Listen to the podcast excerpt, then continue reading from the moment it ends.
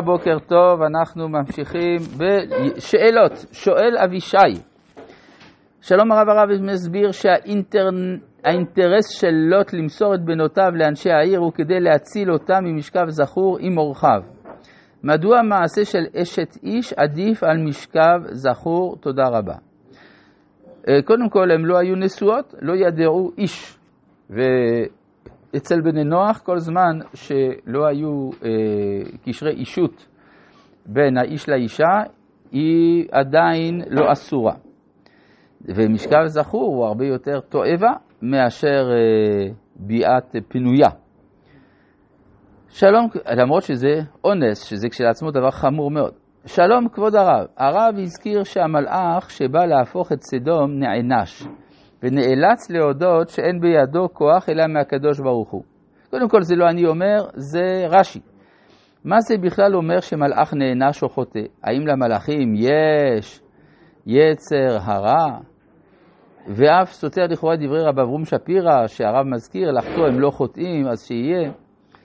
קודם כל, לא אמרתי מה המלאכים האלה היו. הרי דיברנו על זה שלפי דעת הרלב"ג הם היו אנשים. אז אם ככה, אין קושי, לפי הרלב"ג. ואם נאמר שמדובר במלאכים, מדובר במלאכים שמעורבים בעולם הזה. כאשר מלאך מגיע לעולם הזה, אז הוא מתנהג כמנהגי העולם הזה, כמאן דאמר, ברומא היה רומאי. ובכן, אנחנו ממשיכים עכשיו בלימוד המעמיק בספר בראשית, בפרק י"ט, ואנחנו בפרשת וירא, בפסוק כ"ו. התחלנו לראות את זה. ותבט אשתו מאחריו ותהי נציב מלח.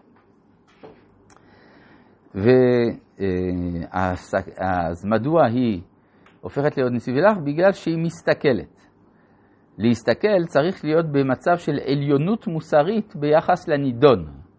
אתה לא יכול להסתכל על מישהו שיש עליו דין, אם אתה בעצמך קצת שייך לדין הזה. ולכן היה אסור לו להביט, להביט, בעוד שאברהם לעומת זה, וישכם אברהם בבוקר אל המקום אשר עמד שם מפני השם, וישקף על פני סדום. לפי העיקרון, ישמח צדיק כי חזה נקם. זאת אומרת, יש אה, אצל הצדיק זכות לראות את הנפילה של הרשע, לא בגלל שיש לו הנאה מיוחדת, אלא מצד שנעשה צדק בעולם. ולכן ההמשך, הלכאורה מזעזע, פעמיו ירחץ בדם הרשע, שזה לכאורה מתאים לשירים הנכתבים בבתי ספר בח'אן יונס, כן? או בכל מקום אחר ברצועת עזה. פה זה מורה על השמחה של עשיית הצדק. ולכן אברהם, כיוון שהוא היה שותף להחלטה, הרי בדיון, האם להשמיד את סדום או לא, בעצם אברהם שותף לדיון, אז הוא צריך גם לראות את פסק הדין, פסק הדין שנעשה, ולראות שהדברים נעשו כראוי. אבל מה זה וישכם אברהם בבוקר הזה?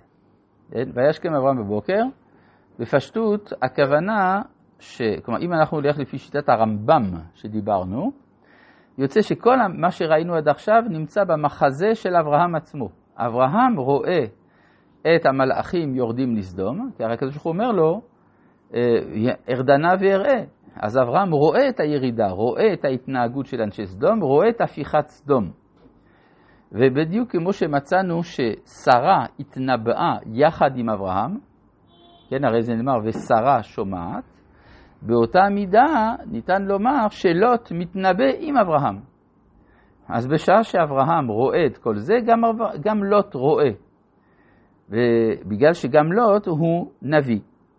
וזה מה שכתוב, וישכם אברהם בבוקר, זה סיום המעמד של הנבואה, אל המקום אשר עמד שם את פני השם, וישקף על פני סדום ועמורה ועל כל פני ארץ הכיכר, וירא והנה עלה קיטור הארץ, כי קיטור הכבשן. זה לפני? מה זה?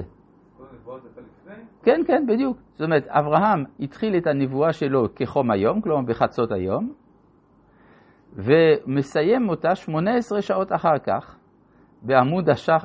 בזריחה של, מח... של יום המחרת. כן, אז תוך כדי זה נהפכה סדום. אבל האנש, יש אנשים שבזמן האירוע הפיזי, הם בקשר עם דבר השם, וזה אברהם ולוט.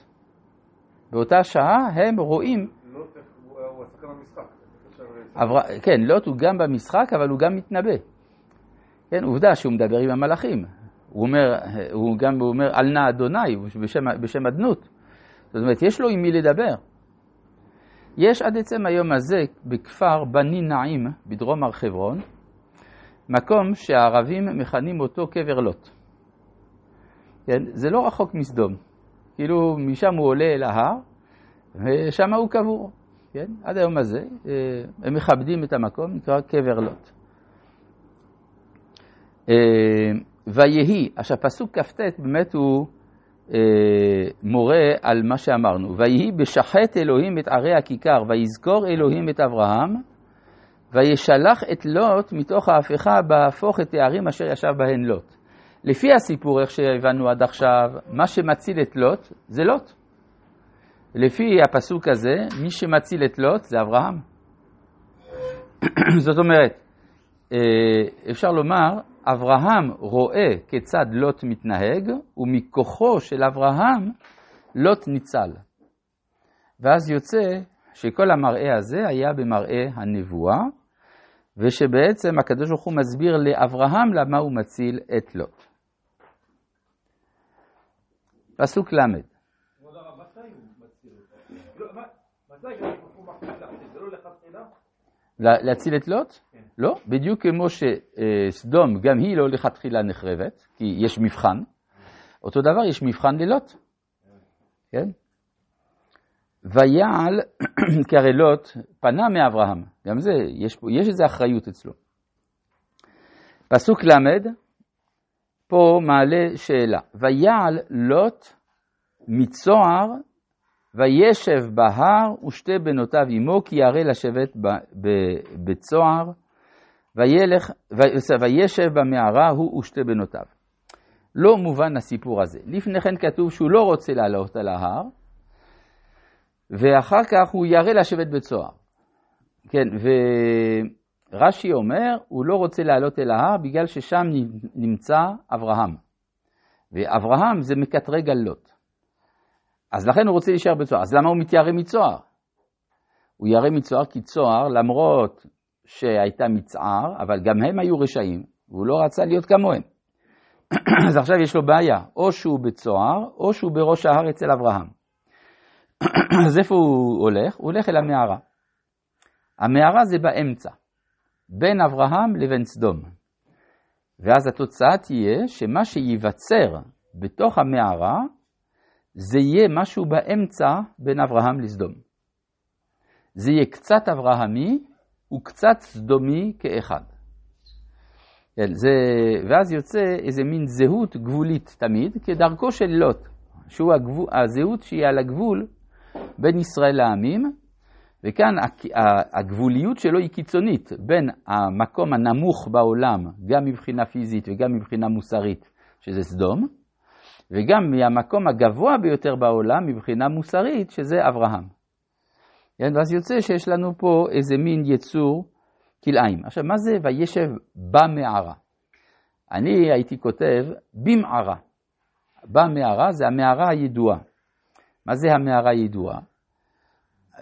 שוב חז"ל אומרים מששת ימי בראשית, אבל נאמר ככה, שמערה זה כמו הרחם.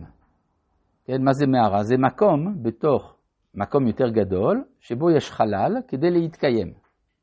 זה בדיוק מה שקורה לאדם בזמן שהוא עובר. זאת אומרת שכאן נולדת הוויה חדשה. מפה תצאנה שתי אומות, וכל המשפחה המשיחית עומדת לצאת מן המערה הזאת. אולי אפשר קצת לראות בזה רמז למערה האפלטונית, כן? אפלטון מדמה את העולם הזה למערה. כן, אבל בהקשרים קצת שונים, אבל בכל זאת הרעיון הזה, שגם מצאנו אצל אברהם, שלפי המדרש הוא ישב במערה, כי היה מסתתר ורואה את ה... יוצא מהמערה, רואה את השמש, חוזר אל המערה, ושוב יוצא ורואה את הירח. ואז הוא הבין שיש אל אחד שברא את השמש ואת הירח. כלומר, המערה זה תמיד ציון למקום של השתרשות ראשיתית מחודשת.